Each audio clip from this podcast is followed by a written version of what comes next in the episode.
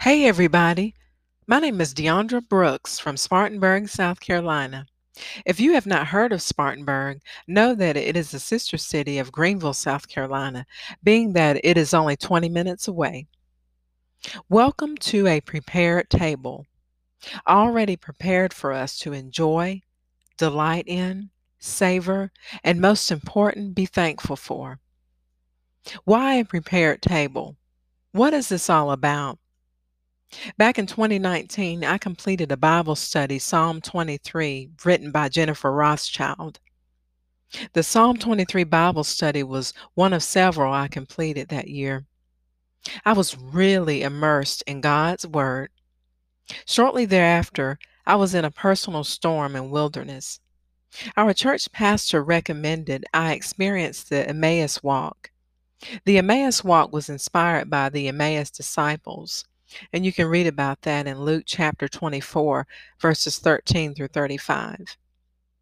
I returned home after the Emmaus walk, enlightened with a replenished spirit. But I was still in the wilderness, and the storm got worse. I made the storm worse because instead of praying and talking to God, I talked to other people. I tried to figure it out and lean on my own understanding. When I did talk to God, it was more like, What is this, God? Why me, God? Instead of, Thank you for what you have provided for my family, or Thank you for not allowing us to experience overwhelming loss. Shortly after the beginning of 2020, COVID 19 dominated our lives. It changed our comfortable reality. We were all in the wilderness.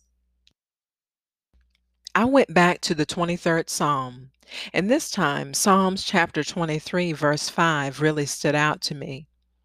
Instead of me focusing on my personal storm or wilderness, I focused on what I do have spiritually and physically. It is easy to focus on what is against us, what is lost, and uncertainty. When we focus on our enemy or enemies, whatever that is for you, it could be physical illness, job loss, death, depression, anxiety, whatever that enemy is that we focus on. We lose sight of what God has prepared before us while we are dealing with that enemy or enemies. We can have an enemy or enemies while enjoying the blessings of God. Your cup overflows. He takes care of you even when you doubt or it seems all is lost.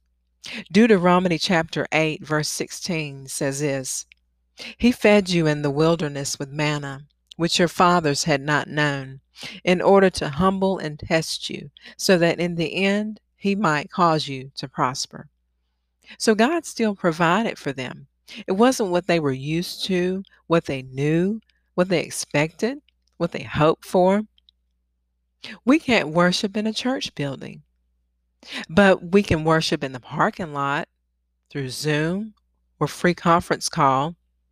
Someone may say, My livelihood is a school educator or teacher, but my immune system will be compromised if I go into a building.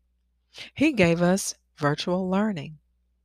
Let us bless others through our resources of information, time, and abilities to let them experience a prepared table. Until our next time together, be encouraged and remember to trust God and trust your journey.